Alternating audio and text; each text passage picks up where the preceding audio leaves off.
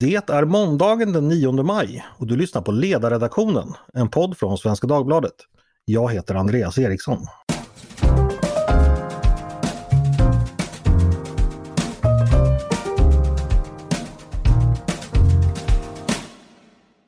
Varmt välkomna till oss. Igår var det dags igen för partiledardebatt i Agenda. Åtta partiledare, två timmar, massa ämnen och ännu fler inlägg. Men blev någon klokare? Det är en sak jag har funderat över. Vilken betydelse har egentligen tv-sända partiledardebatter för svensk politik? Det ska jag prata om med mina två gäster idag som så att säga ska ta debatten om debatten. Och de heter Jörgen Wittfeldt och Maria Ludvigsson. Välkomna! Tack så mycket! Tack så mycket! Jörgen, du är journalist med lång erfarenhet av att bevaka politik ända sedan förra årtusendet. Eh, jobbat i många år på Sveriges Radio, bland annat varit programledare på Studio 1. Nu är du chefredaktör på tidskriften Kvartal. Det är bra. Och Maria, min kollega på ledarredaktionen, också jättelång erfarenhet från svensk politik, bland annat i rollen som en av alla dessa ledarskribenter som brukar kallas in för att i efterhand analysera en debatt. Exakt, när vi ska tycka efteråt. Eh, bara kort fråga, vi ska inte prata specifikt om debatten igår, men var det någon av er som, som såg den? Jörgen? Absolut. Min lite brådmogne son sa att partiledardebatten i tv det är ungefär som Melodifestivalfinalen för andra familjer. Nej, vad bra! För oss. Hur gammal är han? Ja, han är ju 20 nu men eh, det hade kunnat, han hade kunnat sagt det för fyra år sedan också tror jag. Ja. Eh, Mia, hur var det med dig? Satt du klistrad? Alltså jag brukar se dem därför att jag tycker det, det, ibland kan det vara plågsamt men det är ju delvis underhållning. Igår kom jag in eh, bara en stund när, när eh, statsministern Ulf Kristersson hade en icke-debatt om NATO. Den var faktiskt väldigt fridsam. Det var något, ja. något av det vackraste jag har sett faktiskt. eh, hörni, partiledardebatter, eh, vad ska man säga, det är sedan länge institutionaliserad del av svensk politisk eh, mediebevakning. Eh, SvD kör väl åtminstone en gång per, per termin eh, en debatt i Agenda. Eh, inför valet senast så ordnade också TV4, Expressen och Aftonbladet sina egna debatter. Det finns ju också exempel att enskilda organisationer som exempelvis Pride ordnar debatter som sänds. Eh, formatet har växlat en del genom åren. Men huvudprincipen är ju att eh, politikerna så att säga ska stöta och blöta sina idéer och argument mot varandra och vi som lyssnar och tittar ska dra någon sorts slutsats från detta. Eh, om man ska börja med första frågan, gå liksom tillbaks till basic. Eh, Jörgen, vad skulle du säga att den journalistiska tanken är med att arrangera en partiledardebatt? Vad vill en redaktion förmedla genom att, genom att helt enkelt ja, hålla en sådan?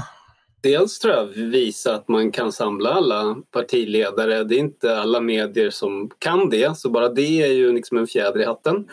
Men mm. sen tror jag att man vill visa på en slags underhållning i första hand ändå. Man kanske inte skulle uttrycka det så själv, men det är ju ändå det. Eh, och också hur man liksom framar det med intervjuer efteråt med alla som var med och hur tyckte du debatten var.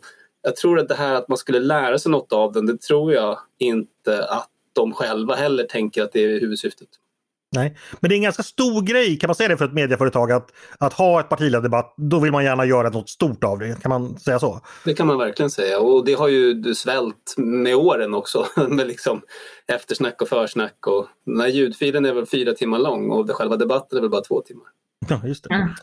Eh, gå över till dig Mia, de flesta mediebolag kör ju ungefär ett liknande format idag. Alla partiledare deltar. En moderator delar ut ordet och bestämmer när det är dags att byta ämne. Eh, inläggen brukar vara ganska korta och ganska högt tempo. Och ibland lyfter man fram enskilda partiledare alltså som exempelvis statsministern och oppositionsledaren igår som då fick duellera om NATO-frågan. Är det ett bra format tycker du? Alltså, jag, det här med när man gör dueller, att man plockar fram två och två. Det är lite knepigt men jag kan förstå det för det är jättesvårt att förhålla sig till sju olika avsändare.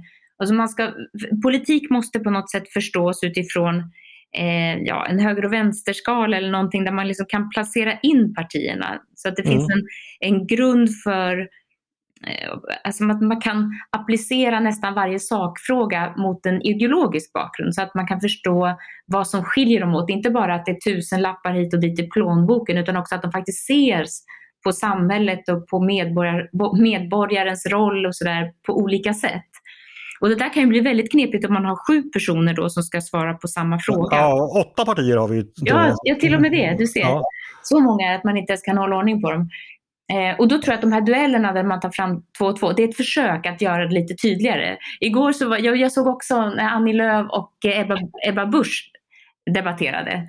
Och mm. det, det, blir ju också lite, återigen, det blir underhållning och show. För man undrar, hur tittar de här på varandra? Och mycket riktigt så hade de ju då två kameror som kunde visa respektive ansikte samtidigt och hur de tittar på varandra. Och så det blir, det är ju också en, det är ju mycket, till stor del underhållning. Och det mm. har jag eh, lite synpunkter på eftersom jag tycker att public service inte ska syssla med underhållning utan just med, snarare med, un, med utbildning.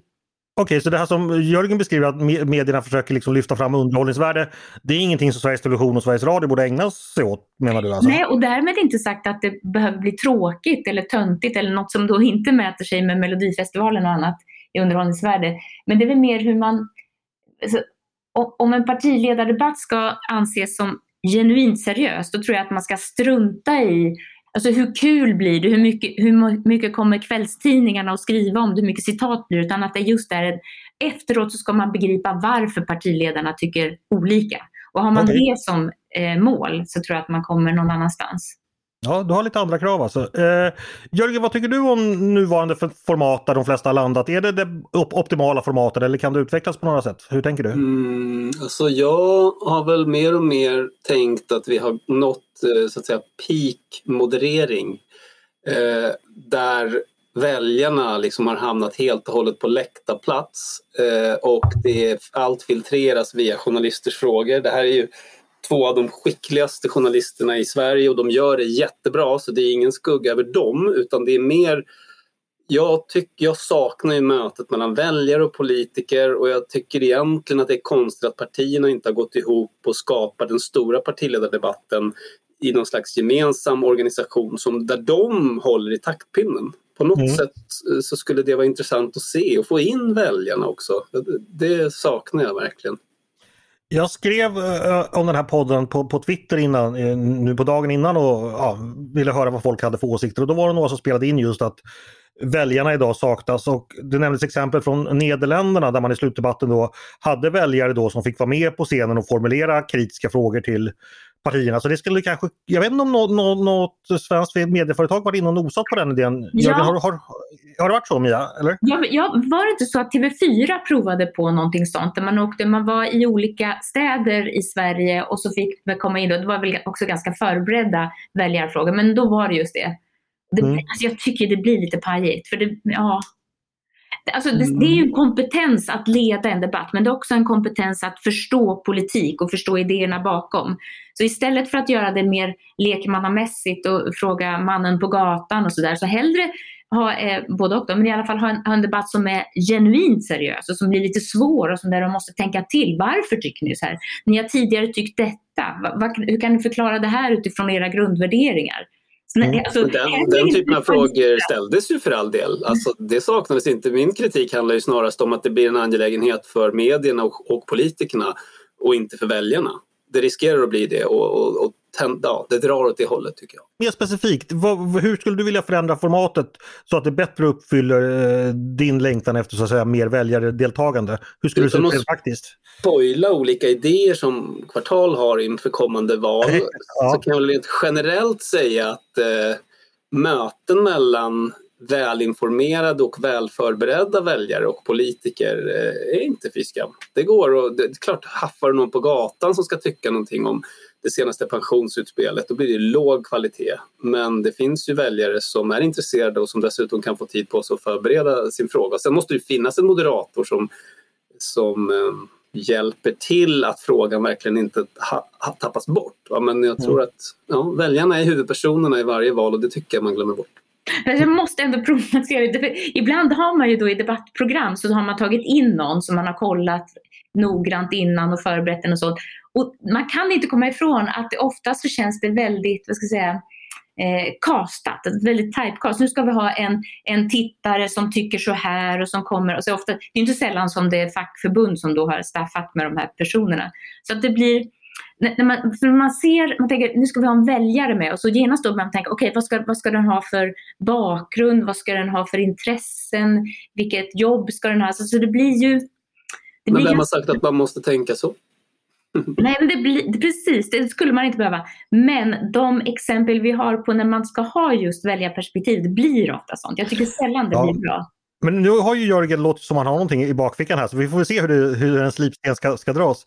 Men jag skulle kunna tänka mig exempelvis att väljare som skulle kunna ställa relevanta frågor det är ju naturligtvis exempelvis en lantbrukare om lantbrukares situation, en företagare, alltså de som lever under mm. de villkor som politikerna har skapat eh, skulle ju naturligtvis kunna ställa väldigt relevanta frågor som jag som journalist skulle ha svårare. Jag, hade, jag skulle kunna läsa in mig på dem men de är inte självklara för mig kanske på samma sätt. Och är det inte risk eh. att en bonde svarar för alla bönder? Så... Ja, det, det är ju naturligtvis Bönder är ju från höger till vänster på något sätt. Alltså det är den skalan som är grunden och inte vilket yrke man tillhör eller sådär. Ja. ja. vi får helt enkelt se när Jörgen kommer med facit senare. senare. Eh, eh, en fråga det här med att, eh, till dig Jörgen, det här med att numera så bestämmer ju ämnena då på förhand oftast då av den redaktion som har debatten. Eh, är det ett vettigt sätt att arbeta, att man bestämmer ett antal ämnen eller borde man bli ännu friare där också? Hur tänker du om det? Ja, det är också, det, där har vi en grej till. Liksom. Hur mycket är det liksom medierna som ska formulera frågorna och vilka ämnen som ska debatteras? Hur mycket är det politikerna och hur mycket är det väljarna? Ofta tror jag att redaktionerna utgår i och för sig från eh, vad som är väljarnas viktigaste frågor mm. enligt eh, olika tillgängliga data som finns om det. Men det är ändå det där, det är liksom journalisterna som formulerar problemen Mm. Eh, och politikerna som är passiva liksom, mottagare på något sätt, eller då ska de förhålla sig till det. det jag är inte hundra på att det är framtiden. Det där tänker jag, det finns också en aspekt där med att vi i Sverige då haft ibland lite problem med att offentligheten generellt att förutse en del problem. Vi har så att säga ofta konstaterat att vi har varit naiva. Så vem är det då som ska ta ansvar att inte vara naiv i framtiden utan kunna peka ut saker som faktiskt är viktiga och diskutera i tid så att vi inte råkar politiker, allmänhet och journalister råkar vara naiva på exakt samma sätt samtidigt. Mm. Ja, det är ett växelspel.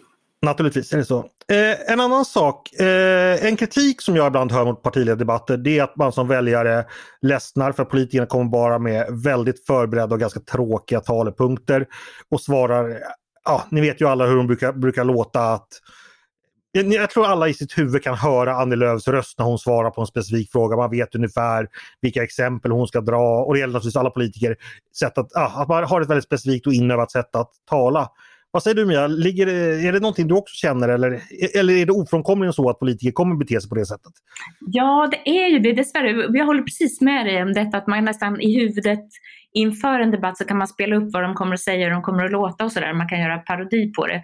Eh, och då blir ju eh, alternativet blir ju att man säger att vissa saker kan man inte förbereda. Att det ska komma någon sorts, eh, vad ska jag säga, eh, in, frågeställningar som de inte har fått på förhand. Men man skulle ju också kunna tänka sig att, eh, man, har, att man gör frågeställningarna sådana att de måste svara med, eh, inte bara vad, de, här, de här reformerna vill se, de här åtgärderna, den här pensionen ska vi höja och så här, det kommer ge så här många pengar och sånt. Utan för, eh, hellre försöka orientera sig på den här axeln. Hur mycket ska politiken betyda egentligen? Alltså att man får mer redan i frågeställningen så finns det en ideologisk grund, att man mm. leder frågorna på det sättet. Men det förutsätter ju också, och det här är ingen kritik mot journalister alls, men det, det förutsätter också att det politiska samtalet blir mer ideologiskt. Och det är det ju det förutsätter ju att det finns ideologier som fortfarande är levande i partierna ja, till att börja med.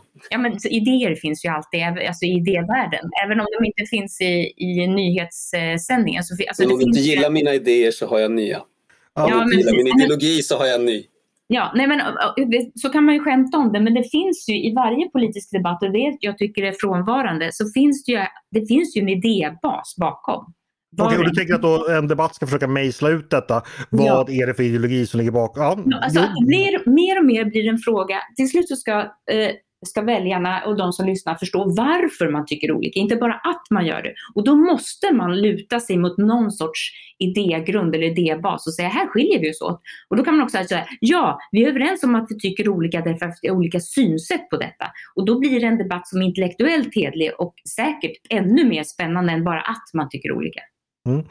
Eh, samma fråga till dig Jörgen gällande det här med att folk klagar på att politikerna kommer med förberedda svar som blir tråkiga och väljarna inte lär sig så mycket. Är, är det ett problem tycker du? Men det är väl en konsekvens av professionaliseringen av politiken också på något sätt. Att det är, de drillas ju av spin doctors och, och mm. så det är liksom Det är för att det har straffat sig att inte ha de där talepunkterna. Eh, det låter så härligt att de ska tala ur hjärtat men, men det funkar nog inte i dagens medieklimat. Det som däremot funkar och det, det kan vara förberett det är ju eh, SVTs satsning Tal till nationen till exempel. Mm. tyckte jag var jättebra. Eh, för då fanns inte det där filtret. Då var det ju politikern själv som talade direkt till väljarna. Och man kan ju lägga in sådana inslag även i en partiledardebatt. Det har ju funnits tidigare. Att de får börja med ett anförande och sluta med ett. Jag förstår inte varför de tog bort det. Alltså, jag vet inte mm. om de mm. tycker det blir lågt tempo, men jag gillar det. Jag gillade också tal till nationen-tanken, eh, lite amerikanskt där. Men just att det finns det finns tillfällen där man får bekanta sig med politikerna, inte bara som någon som går i svaromål, utan någon som faktiskt också har en idé om vart man vill och varför. Mm. Ja. Men det har inte med tidsskäl att göra för det är åtta partier och säger då att man ändå behöver kanske fem minuter för att kunna säga någonting. Då är man vips upp i 40 minuter eh, och liksom, då är nästan halva debatttiden de verkade ja, ha tid eftersom de hade fyra timmars sändning. Politikerna har nog ingenting emot att lägga till fem minuter där de får babbla själva. Liksom. Nej, det tror jag inte. Men nej. kanske man inte ska vara så rädd för det då från public service sida, det här att det, det kan bli långrandig tv. Då får det väl bli det. Så får man väl se det på play och så spola framåt lite om det går för långsamt. Mm. Eh, Jörgen, du som har så lång erfarenhet av journalistik, kan du berätta lite om moderatorns roll? Hur, hur ska en, hur, hur tänker hen och hur ska en bra moderator vara när hen eh, styr en debatt? Ja, men ungefär som de var igår tycker jag. Alltså det, det gäller ju, det är ganska många bollar att hålla i luften här. Mm. Dels så ska alla få ungefär lika mycket tid. Mm. Dels ska man försöka mejsla ut där det finns konflikter. Eh, frågor som blir hängande i luften ska få ett svar. Man ska vara väldigt, väldigt vaken och lyssna väldigt noga. Mm. Eh, och vara så, i så långt som möjligt vara tittarens, i det här fallet, ombud. Så att, säga, så att det som går, konflikter går fram till tittaren och obesvarade frågor får svar och så vidare.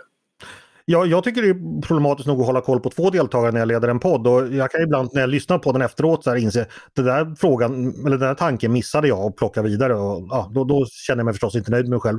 Men att ha åtta stycken och det höga tempot, jag är full av beundran för de som klarar ja, Det är ju Formel 1 verkligen. För att ja. det är också en väldig press på dem från alla möjliga håll. Liksom. Mm. Men de gör det ju bra, så de är ju skickliga. Ja. Men det här, nu ska vi finlira här. Men det är väl så att det är väl, då, det är väl just de två eller programledarna som vi hade igår och några till som kan det där i Sverige. Det, det är inte så många fler helt enkelt. Vi, jag skulle liksom inte kunna gå in och leda en debatt, det skulle sluta i totalt haveri. Det vet man inte förrän man har testat. Du skulle ligga i Andreas och säga så här ska det vara. Jag brukar ju sköta för sig eh, Mattias Svensson och Paulina Neuding i våra interna panelpoddar och det kan ju bli tillräckligt diskussion där för att, för att ett helt partilandskap, eller på att säga.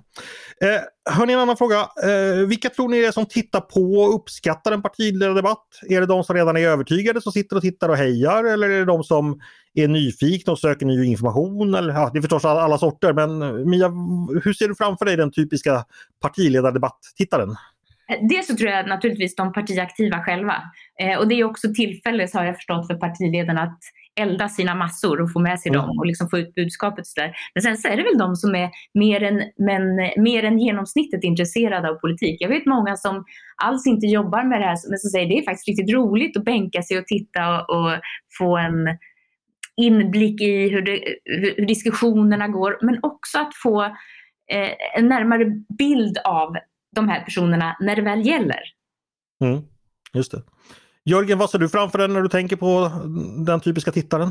Ja, men det är väl som, som Maria sa, det är, liksom, eh, det är väl pöpar, liksom, politiskt överintresserade personer eh, i någon slags bred mening. Allmänhet, allmänhet som är lite mer intresserade av politik än vad folk är i gemen. Tror jag. Mm. Och då kan man kanske tänka sig att många av dem redan har en utvecklat en politisk uppfattning innan så att man liksom inte går in som helt blanka kort så att säga. Kan jag tänka mig. Ja, troligen, fast det kan också vara att man är liksom i den här intresserad av det här mediasamhället och då behöver man inte nödvändigtvis ha så starka politiska åsikter. Och så är det ju märkligt nog så att det finns de som är politiskt intresserade utan att vara politiska. Exakt. Just det.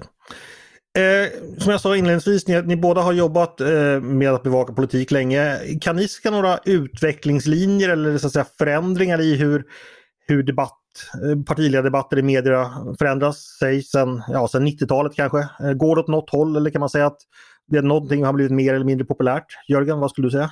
En väldigt fascinerande sak när man lyssnar på både sig själv och andra. Man behöver inte gå jättelångt tillbaka, man kan gå fem, tio år, ja kanske inte fem, men tio. Det man direkt noterar är vad långsamt alla pratar.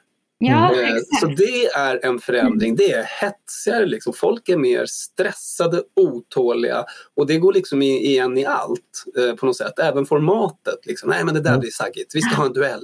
Nej, de ska inte bara stå och babbla själva, det är tråkigt. Och det, det är en, en stor skillnad. Och så är det mer show än vad det var förut. Det är mindre liksom seriöst. Det, det drar mer åt underhållning. Eh, det, det skulle jag säga är de huvudsakliga förändringarna som jag tänker.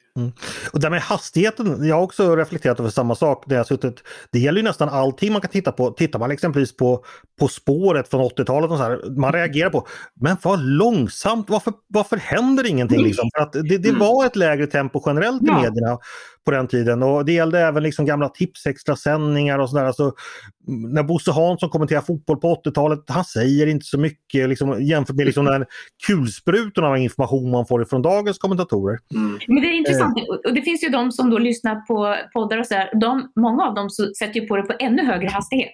Därför att man vill att det ska gå fortare. Det finns en längtan efter det kvicka, snabbt, snabbt, snabbt, snabbt, snabbt. Man skulle ju kunna tänka sig att man då gör, för att höras i detta, gör precis tvärtom och börjar prata långsammare eller ha eh, längre inlägg. Alltså, Ja. Låta det ta tid. Mm, just det. Jag vet inte om ni såg TV4s eh, senaste partiledardebatt när de hade den här 30 sekunders regeln. Det var helt outhärdligt. Ja, det, Det var gräsligt. ja, det fick ju just den effekten att de försökte Ja. klämma in ännu fler ord på de här 30 sekunderna. Ja men det var väl en direkt dålig idé, var det inte det? Jo. Ja, Och väldigt typiskt för vår tid också. Ja, men den kom, jag tror inte de kommer göra det igen för det blir så uppenbart att det funkar inte. Och när, I kontakt med några av de här olika partiledarna så var det, jag ställde bara frågan, var det klaustrofobiskt? Ja. Det måste Jo, jag men- säga. Jag Jag, blev liksom, när jag tittade på det där, jag blev bara fixerad av den där klockan hela tiden. Det var det enda jag följde liksom och se hur ska de klara, oj oj, nu är det så. Så det är någonting i sig. Men Eh, det säger något om dagens politiker måste jag också bara säga att det där noterade jag att de var väldigt skickliga på även om de då tyckte att det var klaustrofobiskt. Men det är inte riktigt det jag tycker att politiker ska vara skickliga på, att formulera ett snärtigt budskap på under 30 sekunder. Det är, liksom, det är ju väldigt ytligt. ja. Ja, det, det finns säkert de som klarar både och, men det är ett tecken på att det, du är mer, vad ska jag säga, du, du vinner fler poäng om du är, kvick i mun Mm. än om du faktiskt kan förklara någonting som är återigen då idéburigt och förklara varför man tycker något är rätt och fel. Men det tycker jag också, själva sättet att ställa frågor på är, som blir mer eh, du, du måste bevisa på något sätt att din idé om en speciell skatt eller en, ett nytt eh, bidrag att det funkar till just de här grupperna istället för att ställa frågan om varför vill du just ha ett högre bidrag? Alltså återigen, frågorna leder ju i sig till vilka sorts svar man får och vilket tempo det blir. Så att om man inte i grunden eh, vill få ut skillnad mellan höger och vänster eh, så kommer man inte få det. Utan då blir det bara ett virrvarr av olika utspel. Och, och, och igår var det tydligt till exempel Stenevi som sitter, man zoomar in henne och hon skakar på huvudet när någon annan säger någonting. Och det Mm. blir bara rörigt. Ja, men, men samma fråga till dig då Mia som Jörgen fick tidigare. Har du sett någon utvecklingslinje av den typen? Han beskriver att som har förändrats de senaste 10 eller 20 åren, att det går åt ett specifikt håll just när det gäller partiledardebatter. Ja, jag skrev, hade skrivit så här, snuttifiering, just därför att det är både i tempo att det blir eh, snabbare, men det blir också mer upppackat. Alltså, eh, en, man är, verkar angelägen om att det får inte bli långrandigt, det får inte gå för djupt in, för så fort det börjar bli lite intressant och man börjar ana att man närmar sig något så är det, nu är det nästa fråga. Mm. Så allting blir, går snabbare och snabbare och det är Eh, jag tycker det är av ondo när det handlar om frågor som egentligen är intellektuella. Det här är ju inte bara en matteövning på vad som går in och ut ur statens kassa eller ur plånboken, utan det är ju, det handlar om värderingar. Jag tror många är egentligen intresserade av att hitta hem mer idémässigt. Var står jag någonstans? Varför pratar man inte om eh, socialister och konservativa och höger och vänster på samma sätt? Utan det blir mer att man utgår ifrån olika intressegrupper. Men det finns ju andra, andra andra format som mer söker den typen av resonemang, tänker jag. Gör det det? Eller jag vet inte. Eh, tänker att det borde finnas i alla fall. Ja. Ledar, ledarredaktionen exempelvis. Jag tänker, jag, så jag tänker nästan helt tvärt emot dig Maria ändå. Att Sverige är i ett läge nu där man efterlyser människor som kan få saker gjorda och som inte är så ideologiska utan det handlar om att fixa vissa grundläggande problem. Och nästan skitsamma hur man gör det, bara man fixar dem. Eh, det är så jag uppfattar vår samtid. Liksom. Och mm. Sen kan du vara moderat eh, eller så kan du vara socialdemokrat eller vänsterpartist eller sverigedemokrat. Det spelar ingen roll. Ja, liksom. Exakt, så skulle jag också beskriva det och jag tycker det är ett problem att det är så. Därför att det, kan, man, kan man inte förklara... Alltså, man, jo, jag kan fixa det men då är min utgångspunkt denna. Man måste förstå varför det finns olika sätt att fixa saker och ting på annars blir det obegripligt. Fast man... väljarna kanske bara tänker att fixa detta, få bort brottsligheten ur min åsyn. Jag bryr mig inte om hur ni gör. Ja, och då kommer det olika förslag på det och då är det viktigt att kunna förstå varför kommer ni fram till de här olika förslagen? Där, det, där högern kanske pratar mer om eh, högre straff och vänstern pratar mer om vård och förebyggande sociala mm. eh, frågor. Och att kunna förstå varför tycker de olika här och varför har de olika synsätt på det. Det, är, det behöver inte vara värderande, det är ju bara att förklara varför man tycker olika. Det, mm. har det var därför, därför min reflektion efter gårdagens debatt var att det har aldrig varit så god jordmån som nu för en sån här person som, inte, som står i mitten, kanske kommer från näringslivet och vill köra Sverige som ett bolag som har liksom, eh, fått ökat omsättningen jättemycket på Ericsson eller vad det nu kan vara. Säger nu ska vi göra samma sak med Sverige, nu ska vi ha KPI och... Ja, men, ja, precis. Men jag tycker det är en styggelse för det finns ju alltid de som kommer från näringslivet eller från andra sfärer också och säger alltså ni i politiken eller ni i det här och det här, ni borde tänka mer på det sätt som vi gör. Men de mm. här mm. olika sfärerna i samhället är ju olika och har olika moral moraliska uppfattningar eller moralsfärer och ska ha det. Så man kan inte riktigt det finns de som säger, de kommer till kyrkan och säger, men jag har varit eh, marknadsförare, jag ska hjälpa er hur ni ska få fler att gå till kyrkan. Och så blir det ganska töntigt för att det är olika uppdrag. Mm. Ja, jag är inte säker på att det skulle lyckas, men om, om problemen i samhället uppfattas som tillräckligt liksom, grundläggande då, då är det inte omöjligt att en sån person skulle kunna vinna väljarnas förtroende faktiskt. Hörrni, jag tror vi kommer bort lite från, från ämnet partiledardebatter just nu, men det är väldigt kanske. intressant att höra det ni säger. Eh, jag ska bara försöka, det är några frågor till jag skulle vilja svara på. Eh, Jörgen, när man som journalist lyssnar på en partiledardebatt, om man inte anordnar den själv, så ibland så skapas ju nyheter och ibland så man, man skriver ju alltid en analys efteråt. Så här. Vad är det man som journalist tittar efter under en partiledardebatt? Vad är det som man eh, ja, vill, vill, skriva om efteråt eller göra nya inslag om efteråt? Vad är det som har, har nyhetsvärde helt enkelt? Ja, det uppenbara är ju om en politiker ändrar sig i direktsändning till exempel, ger ett nytt besked som, som det brukar heta. Och en annan är väl en en debatt mellan två deltagare som blir väldigt upphetsad. Det har vi ju eh, Annie Lööf och Jimmy Åkesson eh, gett prov mm. på. Eh, det kan också vara nya allianser som uppstår eller att någon råkar ta programledarens vatten. Nej, mm. det säger väl någonting om, om, om liksom vad man Det, det gjorde väl Johan Persson igår va? Ja, men hur intressant var det? Var det värt en artikel? Jag tycker inte det kanske. Kanske inte. Men det blev ju Mia, du som är då ideologisk eh, analytiker efteråt, vad, vad tittar du efter under en partiledardebatt? Inte efter besked, det, men, men jag, jag, jag tittar, jag liksom lyssnar efter det som, och det spelar ingen roll om det kommer från höger eller vänster, men det som är idéburet och där de också framhåller någonting som kan, för mig som, som lyssnare eller som tittare, kan, eh, att jag bättre kan begripa varför de tycker det de tycker. Mm. Alltså de, de idémässiga grunderna till det. Det tycker jag är roligt och ibland är ju, eller ganska ofta är vänstern bättre på det än, än eh, högern. Och jag tycker varje gång så är det roligt, även om jag inte håller med dem. Eh, en annan sak, numera påstås ju att politiken har blivit så polariserad. Eh, man, regeringssidan varnar för att ett regeringsskifte till och med skulle innebära eh, att demokratin skulle vara i fara och det förekommer väl liknande larmsignaler på, även på, på andra håll. Eh, Mia, tycker du, du den här polariseringen märks någonting i partiledardebatter? Ja, det, alltså det gör den ju. Nu såg jag inte hela igår, men jag tycker de senaste debatterna så har det blivit lite grann av en sport att man ska utmåla varandra som direkt ondskefulla. Mm. Och det är återigen idéerna. Eh, om man inte resonerar om det som är intellektuellt intressant så blir det antingen eh, korta svar eller så blir det känslomässiga argumentationer. Alltså ni, ni som är onda på den sidan och ni som är eh, ännu ondare på andra sidan. Att det, det, konflikten handlar inte om det intellektuella utan om det känslomässiga. Jörgen, ser du ökad polarisering i just partiledardebatterna? Nestorn inom svensk valforskning, Sören Holmberg, var eh, gäst i vår fredagsintervju för en tid sedan. Och, och mm. Han eh, förnekade ju med en fas att polariseringen har ökat. Han menade att det var en total myt.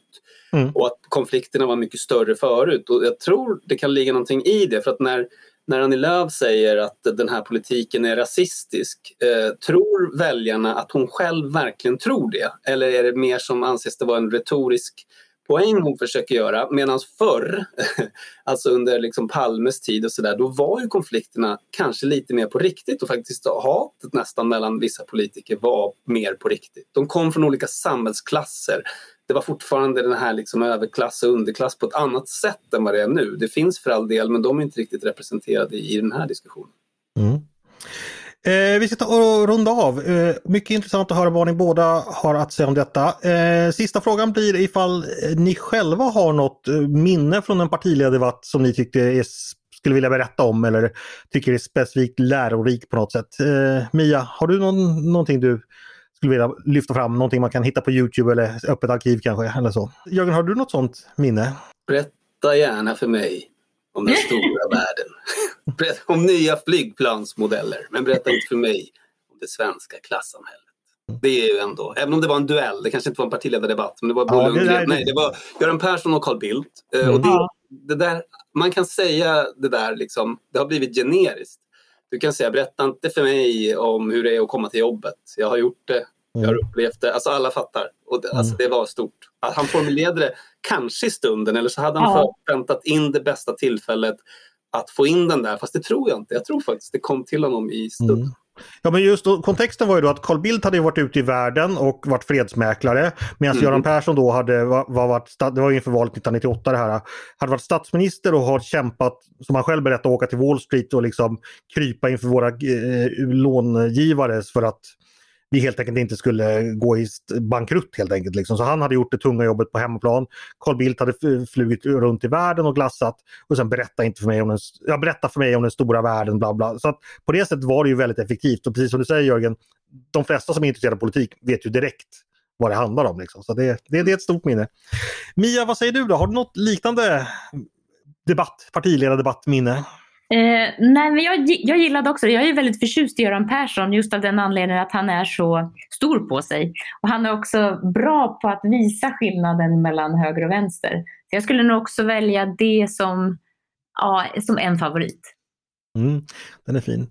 Och jag minns också en fantastisk partiledardebatt 1991 när Ny Demokrati var med. Det var slutdebatten och då var det ju då Ian som fick sitta och ta själva debatten. Medan Bert Karlsson satt på något sätt en våning upp och liksom satt och halvsov såg nästan. Han hängde över någon sorts kant där och såg liksom allmänt indolent ut liksom medan Ian skötte det var ett, ja, skötte snacket precis. Så det visar väl ganska tydligt då eh, arbetsfördelningen mellan dem så att säga. Hörni, stort tack för att ni ville komma hit och prata partiledardebatt med mig, eh, Jörgen Wittfeldt och Maria Ludvigsson. Tack så mycket. Tack så mycket. Och tack till er som har lyssnat också på Ledarredaktionen som är en podd från Svenska Dagbladet. Ni är varmt välkomna att höra av er till redaktionen med tankar och synpunkter på det vi precis diskuterat. Eller om ni har idéer och förslag på det vi ska ta upp i framtiden. Då är det bara att mejla till ledarsidan snabel svd.se. Dagens producent, han heter som vanligt Jesper Sandström. Jag heter som vanligt Andreas Eriksson och jag hoppas som vanligt att vi hörs snart igen.